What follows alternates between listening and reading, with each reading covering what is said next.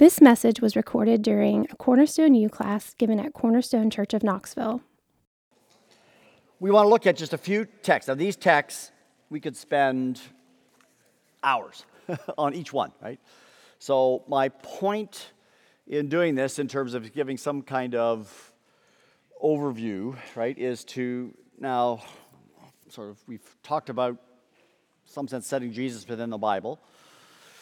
Now, looking at specific texts that give us who Jesus is and his incarnation, uh, his and then tied to his work as well. And these texts, we could look at many, many more, right? But these ones are particularly um, important for not only their content, but they will offer for us as we then turn to the third session on the church, right? Key points that the church had to put together uh, to make sense of the Jesus of the Bible and the presentation of him, right? And to hold all of it together. That's what theology is doing as we develop doctrine, right? We work from the whole counsel of God and make sure we don't leave anything out. and it's uh, these texts and parts of these texts that are so foundational to then eventually the Chalcedonian Creed and the confessional standards that we then say, this is who Jesus is and this is what he has done uh, for us, right? So the text that we want to look at, you can turn to John 1. I've already alluded to this. John 1, it's really 1 through 18, is seen as the introduction to John that gets unfolded through the rest of the gospel. But this is famously, right? It's such a crucial, crucial passage.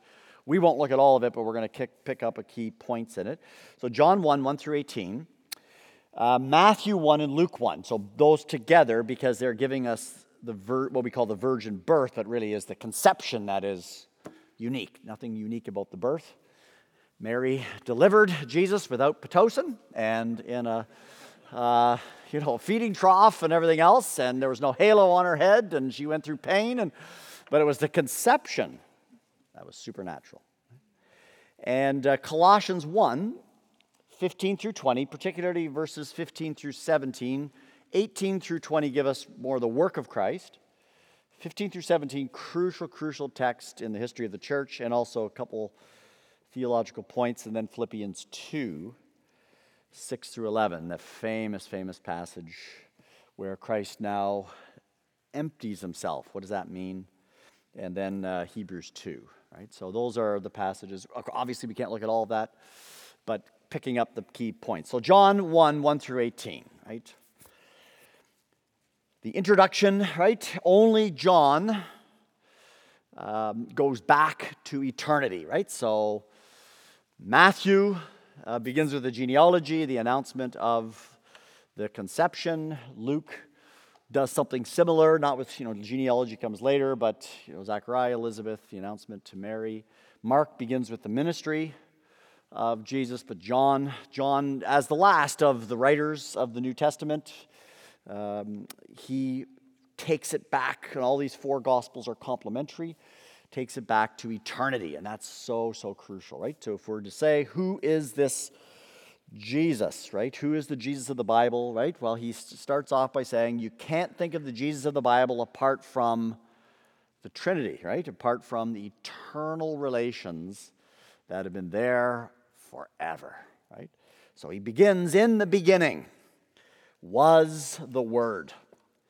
The Word was with God, the Word was God. And then verse 2 picks up the withness. He was with God in the beginning, through him all things were made. Well, as you get to verse 3, very clearly, and you just have to say this against the Jehovah's Witnesses and the Arians and those who denied the deity of Christ, right? Is that this word, who in John is the only use of this term word, he does it in his, his letters as well. But uh, John then makes it very clear that this word, who is the Son, who is the Lord Jesus, who becomes the Lord Jesus by the incarnation, is not tied first to creation. he is the creator through him, and even there, the through picks up Trinitarian relations, right? It's God through the Word, right? It's not just that the Son of God is independent creator, No, when you think of creation, you have to think of a triune act, right? It's one act Father through Son, and then we add by the Spirit, right? One act, but it's through the Son. The Son is not created, He is the creator, right? He is on the side of God Himself, right? Not the creation. And that's made very evident in these first two verses, right? So in the beginning, there certainly is an allusion back to uh, Genesis 1. This beginning here is from eternity. There's always the Word, and Word is fitting. I mean, we could spend time looking at this, this term word where we get the word logos, right? Right? It goes back to the Old Testament, right? Everything you see about the Word of God, if you look at the Word of God in the Old Testament, is always identified with God. And God does all things by word, by speech. He speaks the universe into existence. He speaks to the prophets. He brings about our redemption. Everything is by word. And it's a fitting term now to unpack for us within God there is relation. We only know that because of his revelation to us. But within God, right, God's not a lonely God. Right? God's not just a Unitarian God. Right? He's Trinitarian. Right? Within God there is relation outside of creation. There's the Word who's with. And the with language here is almost face to face. And word is fitting, right? Because you can't think of God apart from speech. Word here is the eternal self expression of God, right? It's another way of getting at the Son and who He is and, and the relation, the, the, the distinction of God, yet the identity. And of course, the third phrase here, the Word was God, speaks of this Word who's distinct yet is God, right? This is where the church develops the Trinity. The Trinity isn't some strange formulation that comes outside the Bible, right? No, it comes right from the Bible. You can't make sense of this without then saying there's one true and living God, yet there is in within God there's relation. Father, God, Word, and then Spirit, right? Now that's so important. That's where John begins to understand the Jesus of the Bible, Jesus of Nazareth. You have to start in eternity. You have to start with the triune relations. And we mentioned that with the building block, right? But that's where John is building on, on this, right? And then he speaks of the Son as creator, right? Uh, not independent, as we said, but with the Father. Everything has been made by him. And then he speaks then of John the Baptist coming into the world, uh, bearing witness to him. And then verse 14 is so important here. The Word became flesh. Now, notice what it says here. This will become a crucial, crucial sort of rule of theology, right, to make sense of the incarnation and to state things correctly. Right? What becomes flesh? Well, it's not the Father, it's not the Spirit, right? It's not even what we would say the divine nature becomes flesh. Now, there will be a very tight relationship between the three persons and the one nature, yet there is some kind of distinction here. If you don't have a distinction, you don't have a trinity.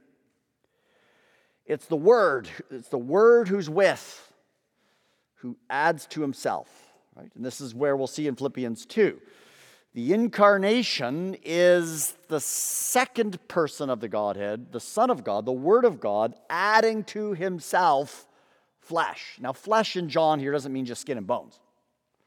Sometimes flesh can mean that. Flesh here, I think, speaks of a full humanity. Right? John will say this later in his letter, right? First John. If anyone denies that Christ has come in the flesh, right, denies that he's fully human, denies Christ, right? It's speaking of his full humanity. So John is very clear. We have to think of Jesus in terms of triune relations Father, Son, Spirit. Spirit's not mentioned here. Later on in the gospel, Spirit's mentioned. Right? Uh, the Word, it's the person who takes on humanity. Right? Persons act right? It's not divine natures that act in that sense, right? Obviously, persons and natures are tied together, but the Son takes on a humanity from the Father by the Spirit, takes on that humanity. And of course, you now have, in adding to himself flesh, you have within the Son of God, within the Lord Jesus, you have this will be the language of the church, two natures. That's crucial, right? The Bible's built off of a creator creature distinction. Creatures that you and I are part of will never become God.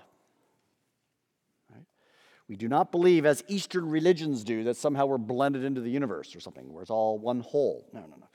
God is God. He's been that way from all eternity. He remains God. He never changes. Creatures are creatures. Yet in the Lord Jesus, we have the eternal Son of God who's always God, now is adding to himself something additionally. He's not blending that humanity with his deity in the sense of it comes merged together. It's not mixed, it remains distinct, right? Yet it's the Word who now is fully God, always what he's been, and now fully human, truly human, and so on. That's the significance of John 1 14. And of course, as we look at this, he now speaks of this allows for the Son of God to become present with us now in creation. Right now, when we think of God's omnipresence, Right? The triune God is all present. It's a glorious truth. It's enough to boggle our imagination, right? We're so space time creatures. God simultaneously exists in his entirety of being everywhere. You go to the heavens, he's there. You go to the depths, he's there. Psalm 139 and so on. Yet, right, God in the Old Testament would reveal himself through created means often, right? Through fire and smoke, and we call these theophanies and so on, right? Yet here, what we have now is now the Son of God, the eternal Son, the Word, takes to himself a created effect, a human nature. And in that humanity, you can stand before God.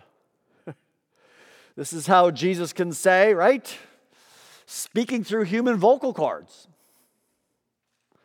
He can say, Before Abraham was. I am. And the religious leaders like, what on earth are you talking about? He can say to them, if you've seen me, you've seen the Father. Now, what they're seeing is through his humanity. But it's the eternal Son who's fully God, who's taken that humanity. And in that humanity now, has become present in a created effect, in a, in a, in a human nature, right? So that we can, this is how, right, in, in Scripture, right, over and over and over again, we, we worship no created thing.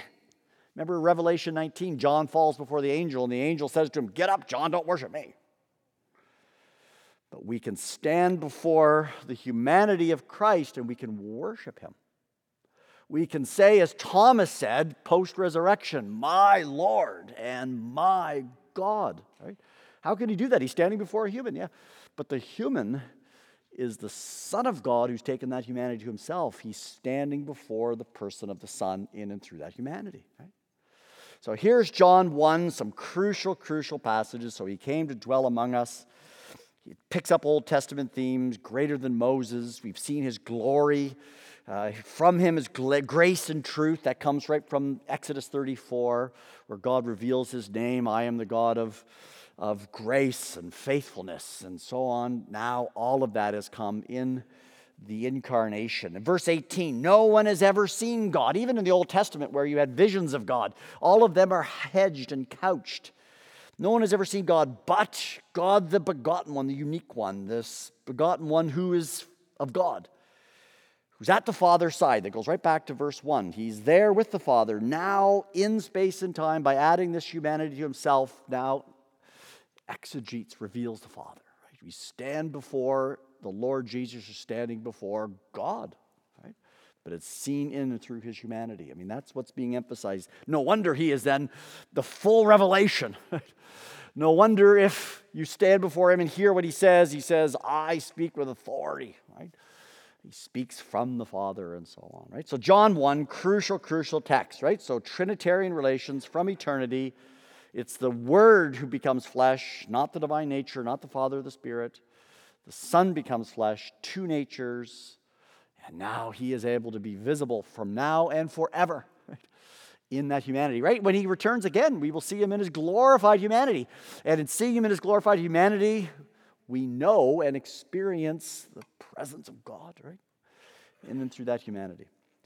Now, what is the means by which all of this takes place? How does the Word become flesh? Well, Matthew 1, Matthew 1, Luke 1, we'll just make some points here. And just simply observe that, you know, it's still fashionable old liberal theology and even contemporary evangelical scholars somehow think that you can dismiss the virgin conception and, and, and you're not going to lose much. I don't think so. Not only is it not only taught in two gospels, which is enough, taught one gospel would be enough, right? But it is so crucial to understand how the incarnation take place, right? Without Matthew 1 and Luke 1, we'd have no idea how the word, the, the eternal word, the eternal son just showed up. How did he become flesh? How did he take on a human nature? How did he add to himself that created humanity? Right? Well, Matthew 1 and Luke 1 tell us. Luke is, is probably most specific as the angel Gabriel is speaking to, to Mary, right? But it's very interesting here and it makes sense, right? You have a ring of truth here. I mean, you just you just put yourself in Mary and Joseph's shoes as all of this takes place, right? You would need a visitation to both of them, wouldn't you? Right? Think of old Joseph. He knows he's betrothed to Mary. He finds that she is now with child. He has not had sexual relations with her. He knows something. He knows Mary is a, is a godly woman. And he, it's like, how do you explain this? Right? I don't think the first thing he's going to think is there's been a virgin conception. Right? You have to have the angel visit him, right, uh, to give him assurances. And he acted in trust and in faith and in confidence, right? And it's very, very important that you have this occurrence. It's, it's not surprising, right? And as it's given to us, it's interesting how it's presented. It's not speculative, it's not embellished, right? Some of the early gospels uh, that are, they're not really gospels, false gospels that are written outside the four gospels. They have all kinds of speculation, embellishment, Jesus blowing, you know, breath into pigeons and then in flying. And we have no record of that? And even here, we don't have an embellishment. But what we have is rooted in the Old Testament. Right? God, who has made promises, now is keeping his word. What God has anticipated in the prophets has now come to pass, right? So as he approaches, as Gabriel approaches Joseph, right? Uh, he's described in verse 18 and so on as from the line of David. Uh, he's described, he's told that Mary is, has child. She is conceived by the Holy Spirit. And that Holy Spirit language goes right back to the Old Testament. You have to go look at the prophets, right? This isn't just language out of the air right? The new age that the prophets speak of is bound up with the Spirit, right? And so it's automatically driving him back to the Old Testament, right? He calls him son of David, don't be afraid. And then he gives this name. You are to name him Jesus. He'll save his people from their sins. That has to be an allusion to Jeremiah 31, right? So here is the promised new covenant age coming. Here's the Lord now doing his work through Messiah. I mean, that's the whole context of this. And of course, it's grounded in prophecy. He quotes Isaiah. All this took place to fulfill what the Lord said to the prophet, right? You can spend a lot of time looking at Isaiah 7, right? There's a whole debate as to, you know, is this a direct prophecy that Isaiah gives? You know, a virgin will conceive? I think it is. That's an older interpretation. Uh, some say no, it's not. We don't get into that. But here, very clearly, right, God has anticipated right? He didn't do anything out of the blue, right? And if you look at the Old Testament, right, there's unique places of redemptive history. There's unique patterns of birth. And this is the most unique. Abraham can't have a child on his own apart from God's initiative. Isaac can't have a child apart from God's initiative, and Hannah, and so on. These unique places. Now, this is not just God's initiative through a husband and wife, but now it's initiative to bring from a virgin. This is the bringing into the world of the second man, right? This is how it's presented here. And particularly in Luke 1, you have a lot of not only theophany themes from the Old Testament overshadowing, but when you have the work of the Spirit, so turn to Luke 1 29 and following, you have new creation themes as well, right? And this is how the Bible will set up the first man and the second man, the first Adam and the last Adam, right? And Jesus is presented here in this conception as now being the first man of the new creation. He brings a whole new order, he brings a whole new uh, reality in that sense, in terms of the new creation. And this is how it is presented. Of course, that makes sense, right? Now, God, through this coming of the Son, keeps all of his promises to pass, right? So we have here Mary being mentioned in verse 26. Um, she's surprised by the angel. Don't be afraid, you're highly favored. Uh, he says to her, verse 31, You will be with child and give birth to a son. You're to give him the name Jesus. He'll be great. He'll be called Lord, uh, Son of the Most High, and even that Son of the Most High language is, is kingly language. Yet it's blowing all the categories, isn't it? Right? Here's the Son who's not just human, yeah, but he is ultimately more than human. Right? The Lord will give him the throne of his father David. There's the humanity. He will reign over the house of Jacob forever. His kingdom will never end, right? And of course, this comes right out of the Davidic covenant promise. Yet this son, even as we see in the Old Testament, is more than a human. How will this be? Mary said, right? And she's not indicted for that question. It's a good question. She wasn't so naive to not know human biology, right? We don't think of these ancients as dumb. They weren't dumb. They knew just full well how things, you know, babies came about. And so she says, How is this going to be? I'm a virgin. And then you have this language the Holy Spirit will come upon you. This is picking up the prophets. It's picking up creation imagery, all the way back to the Spirit brooding over creation. Now the Spirit is at work again. Come upon you. The Most High will overshadow you. There's a kind of theophany, you know, uh, coming upon. And the Holy One to be born. Notice it's holy. The Holy One to be born will be called the Son of God, will be the Son of God. And this Son now is not only human Son, but it, it blows the cat. This is John 1 son language and, and, and so on, right? But notice he says here the Holy One, right? Mary is fallen, unlike, on, on contrast to Roman Catholic theology. How then does the Son of God now be sinless? How does he not have a fallenness as Mary has a fallenness? She contributes, you know, that which is fallen. Yes, but by the agency of the Spirit, it's made holy, it's sanctified. So that in the incarnation, the Son takes to himself through Mary, right? By the agency of the Father and Spirit, he takes to himself that which is sanctified by the Spirit, right? And so he is the sinless, unfallen, holy one, right? Now, that's the means by which the incarnation takes place, and it speaks of him taking on a true humanity. In the same gospel, in Luke 2 52, and this becomes uh, very, very important in our thinking about the incarnation, right? When the Son of God takes on a humanity, he's not just a phantom human.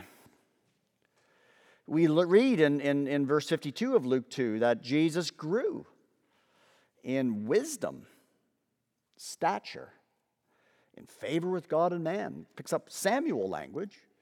But he grew in wisdom, stature. Stature certainly refers to his physical growth. So he grew from, he had conception, right? Grew in the womb. He grew as a young infant and adolescent and teenager and so on. There's growth in wis- or stature, and there's also growth in wisdom. Wisdom has to speak of growth in knowledge. Growth in wisdom is the application of knowledge. It assumes a human mind. Assumes uh, human will.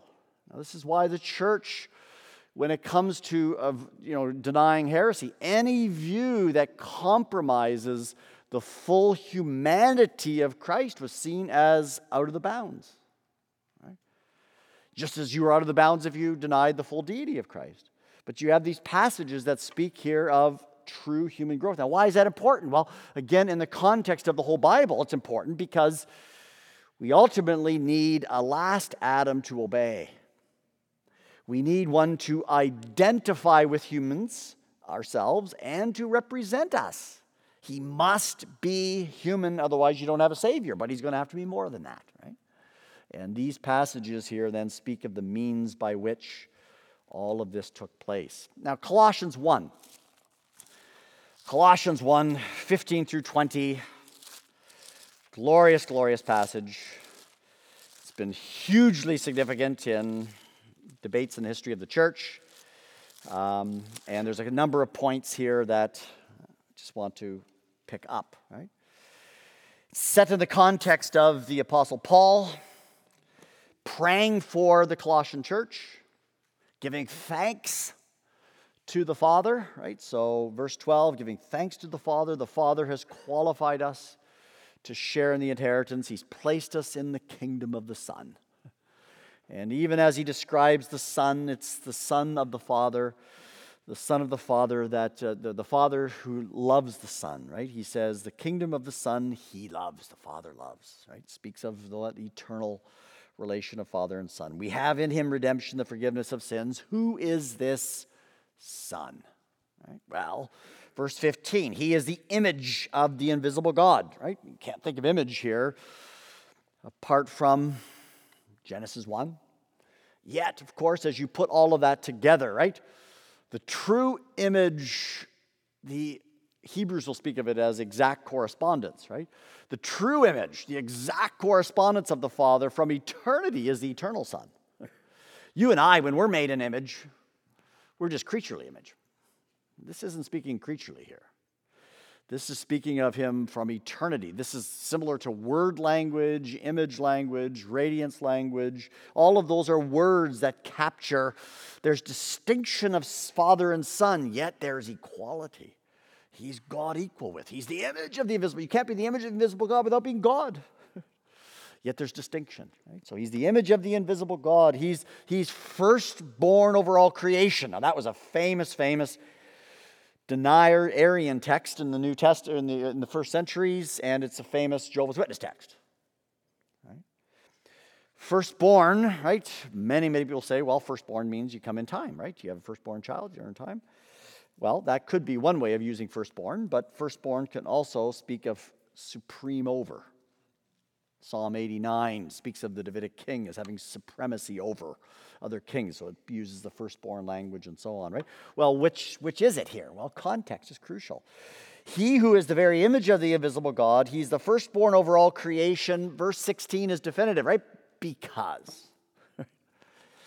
because. Why is he firstborn over all creation? Because he is the creator. He doesn't fit in the realm of creation, he's not a created thing.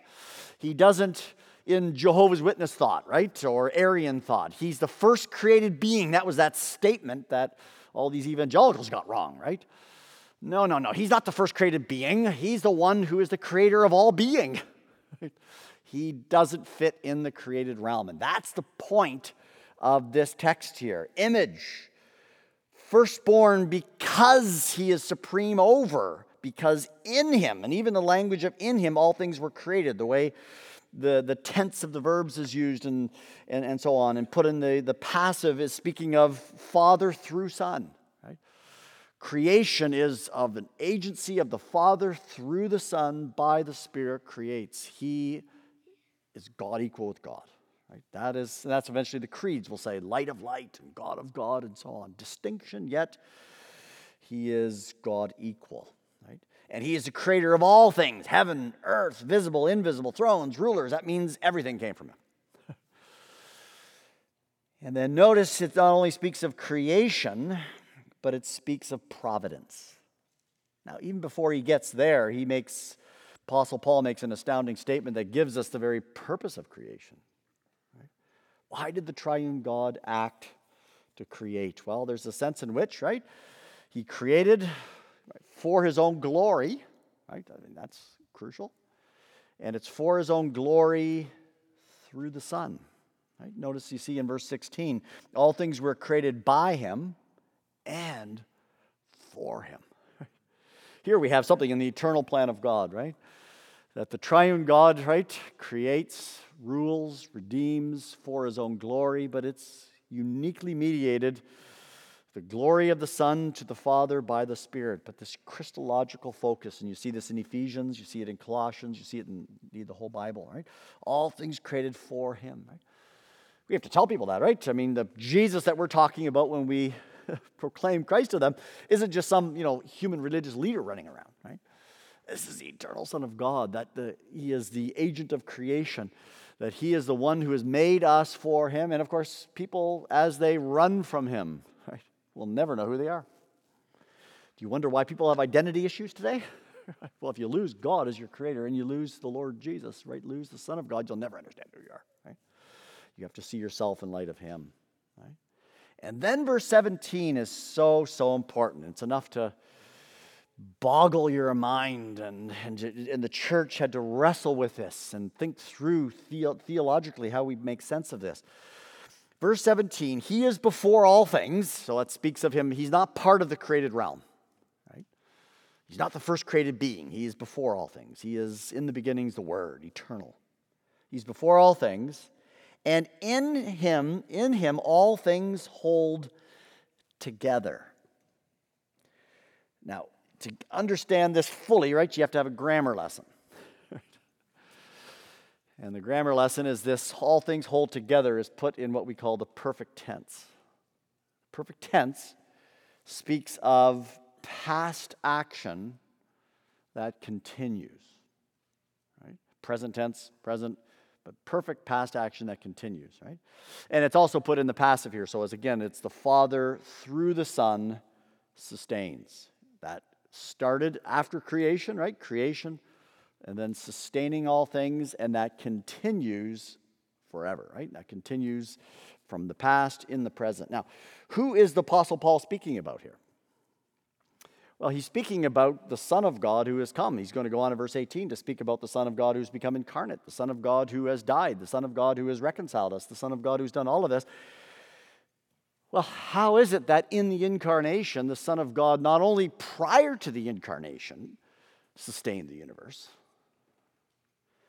but that even in the incarnation, he continues to sustain the universe.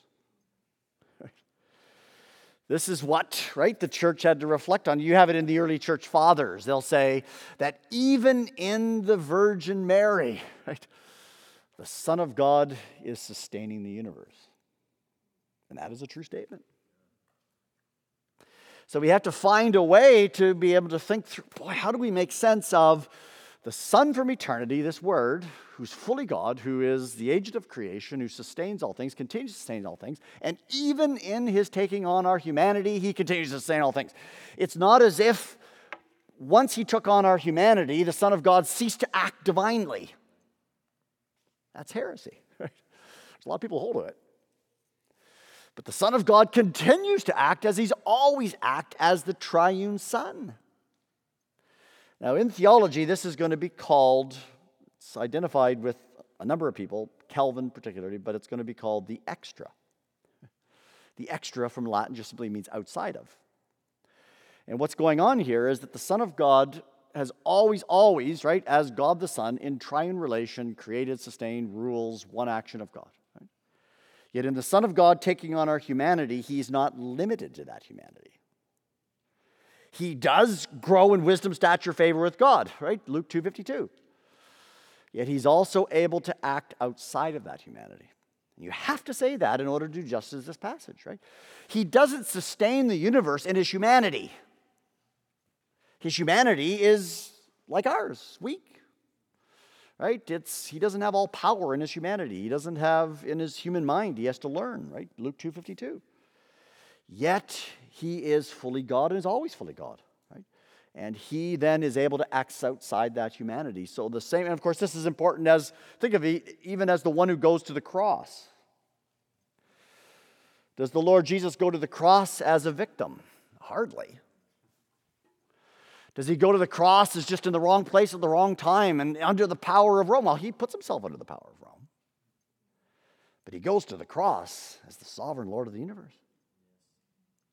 Yet he, in that humanity, submits himself not only to his Father's will, but he goes to the cross willingly, accomplishes our salvation. Remember John 10 no one takes my life.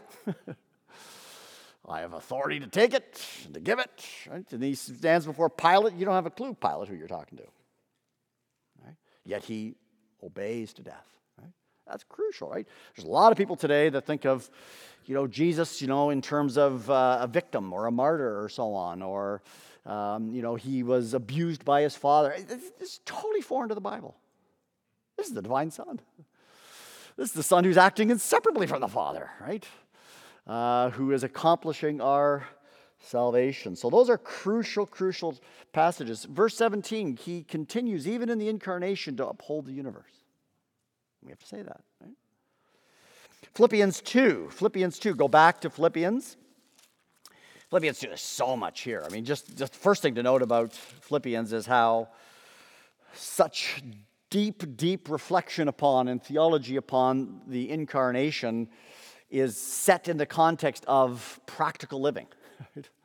Um, Christ is setting for us an example. Now, he's not setting for us an example in the sense of you all become incarnate like him or something. No, no, no, no.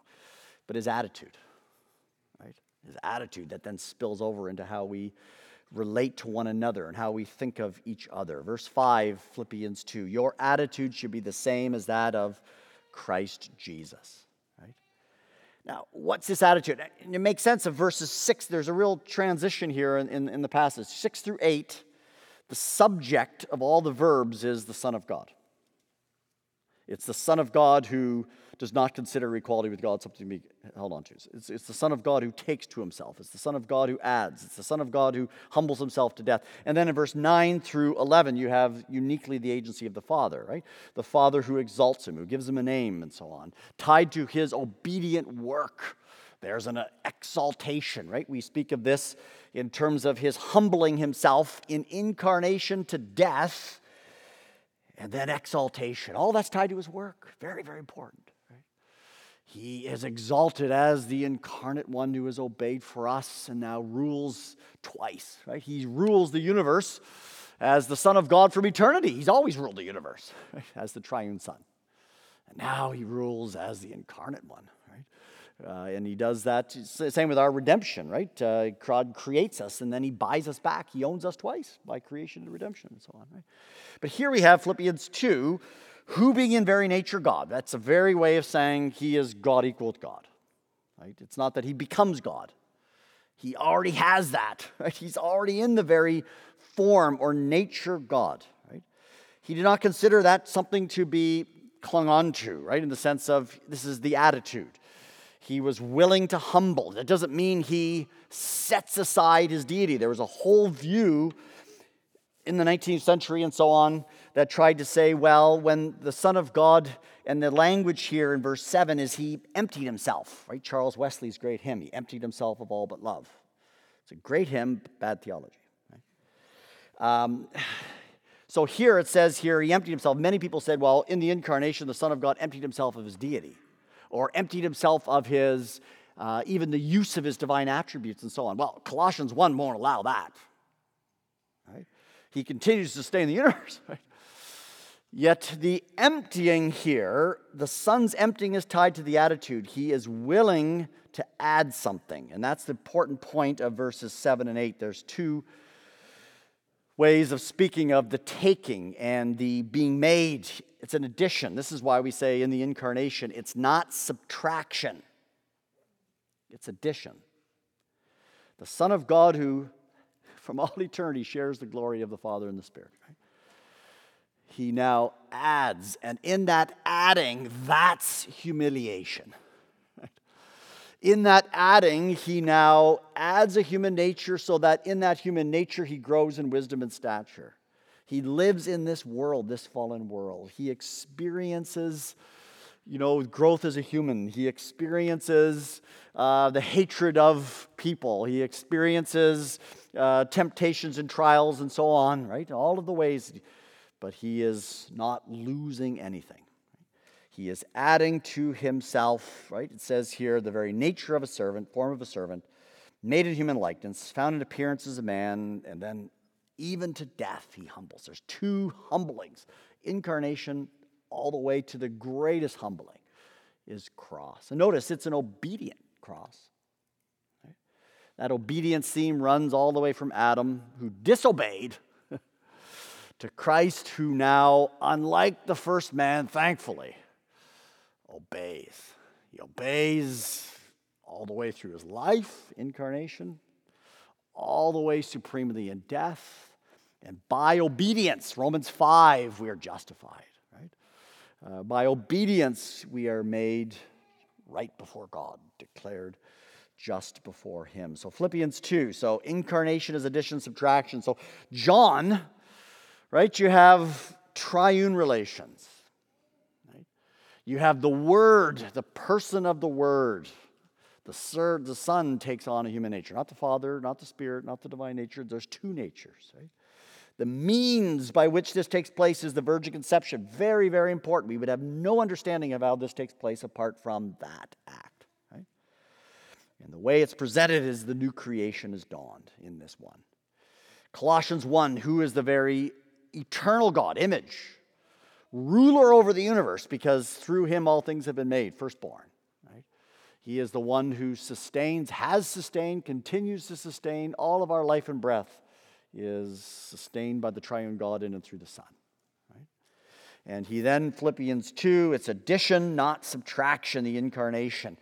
Uh, notice here, the Son is the subject of the verbs I said in verse 6 through 8. It's the Son who takes. Now, again, in other passages of Scripture, we have the Father sends the Son. Think of the agency of the Spirit in the virgin conception. It's by the Spirit that he becomes incarnate. Do we set those over against one another? No, you have to put them all together, don't you? So, what we have here is passage after passage. This is what we call triune agency, right? The Father in the incarnation is involved, but differently than the Son, right? In the sense that the Father sends, the Son takes to himself by the Spirit. It's all one act, right? Even in creation, it's one act, but it's triune Father through Son by Spirit. In the rule over the world, it's triune Father through Son by Spirit. In the incarnation, it's the Father through the Son by the Spirit. It's not as if the Son takes to himself a human nature independent of the Father or the Spirit, it's in relation to the Father and Spirit. Yet it's only He who does so. And so those are crucial truths that eventually will show up in church's reflection on this. And in fact, when we come to the next session, we'll see even in your statement of faith, right? It's laid out for you. Right? There's a whole statement in there on the Trinity and the relations of the Trinity and the work. This is work, right? This is tied to incarnation to work. It lays it out there beautifully for you, and this is the biblical grounding for that. And then just let me allude to Hebrews chapter 2. Hebrews, the whole book of Hebrews is, is the glory of Christ. It's a glorious book. The opening verses of Hebrews chapter 1 again pick up similar themes that we've already seen in Colossians and John, Philippians, and so on, right? Here in Hebrews 1 1, we're reminded that God spoke, right? God spoke to the prophets, the Old Testament era. Now, in these last days, verse 2, it's all through the Son, right? The Son is the one who's brought the whole revelation to pass in Him, right? The Old Testament is authoritative, but it was pointing forward, it was leading to the coming of the Son of God, right? The Son of God is described as heir of all things. I think that's referring to his, his work. He's heir of all things because he has inherited all things by his unique work as priest. You know, on won't get into that. But then it goes on to speak of him through whom he made the universe. The Son is the radiance of God's glory, exact representation. That's very image language, but it's not the same word, but it's the same idea, right? He, you have in Scripture, who is this Son? He is the image of, the radiance of, the exact representation, the word of. That's another way of saying distinct yet God equal. Creator, sustainer, and so on proves all of that, right? And then he sat down at the right hand, assumes incarnation, assumes his work, right? And the author unpacks that. But in Hebrews chapter 2, verses 5 and following, you have probably the most um, extended treatment of why the incarnation took place. That's a glorious question to ask, isn't it? Why did the incarnation take place, right? Uh, why did God the Son become human? What did he do that for? And it's said in the context here of angels. Christ is greater than angels. Chapter 1, text after text after text of the Old Testament.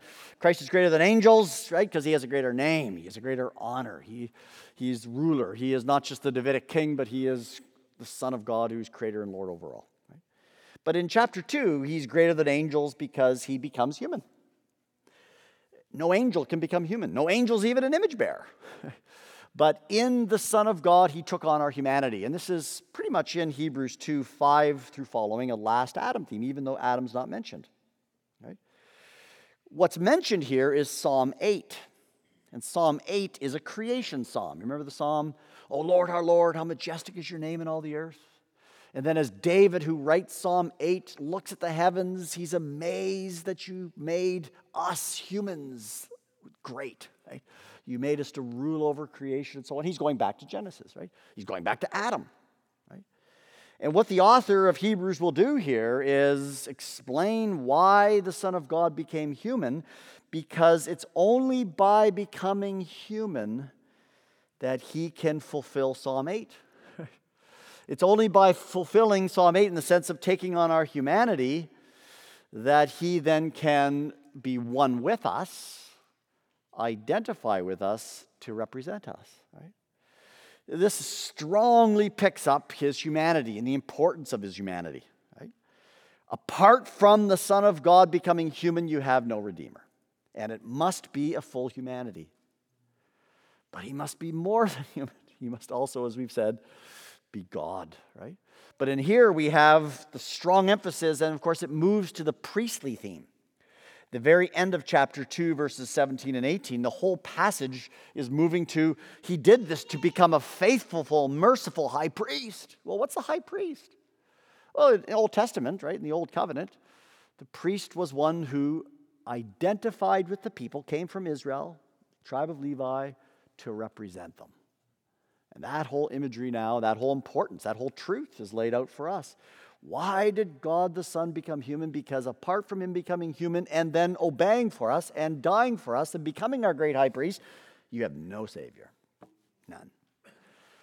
Why is Christ alone Lord and Savior? Is because the kind of Redeemer we need, given who God is, given what human sin is, given who we are, given our disobedience, given all of that, is this one alone is the only one suited to meet our need.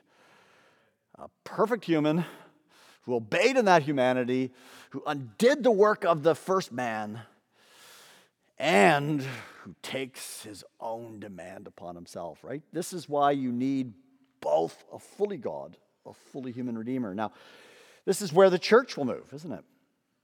And it's very interesting, right? The church will guard like mad. guard with a vengeance any view and deny any view that compromises certain biblical truths. What are those biblical truths? We need a Redeemer who is God the Son.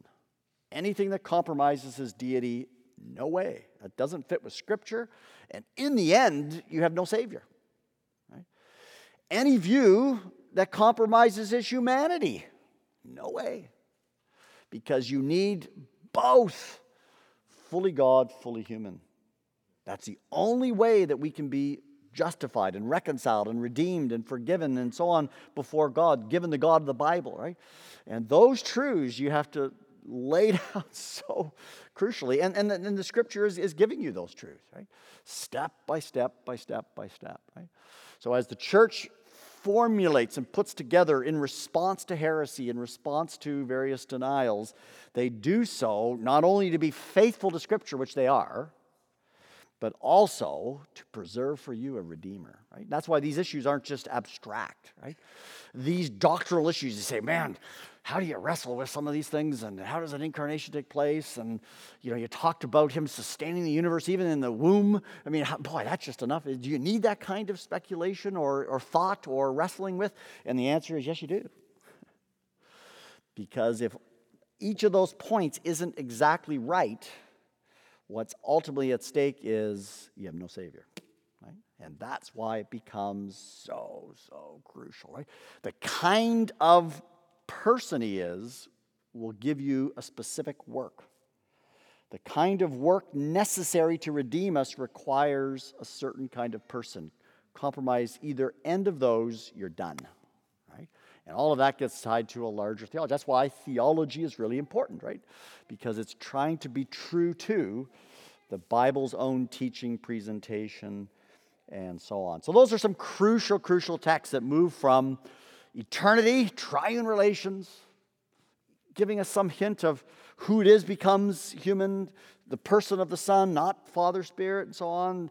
Even elements of his full humanity, full deity, Trinitarian relations, all of that is what the church thought through and wrestled with. And the confessional standards that then come from that are not contrary to Scripture, are not a distortion of Scripture. There are many liberals who think this, right? No, in these cases, in this confessional standard, as we'll see, it's really true to the Bible. It's the only way you can really think to keep all of the biblical truths together and to give you Him who is one who's become incarnate for us and our salvation, right? So let's conclude here and then we'll pick up in the last session. We'll take our break and then come back 15 minutes or so and then uh, pick up the where the church is at and that's where your paper uh, on your uh, seat will come. So. This message was recorded during a Cornerstone U class given at Cornerstone Church of Knoxville. You've been listening to a Cornerstone U class given at Cornerstone Church of Knoxville. Cornerstone U exists to have our minds renewed by the Word of God, to see who God is, and to live in light of His Word and Gospel.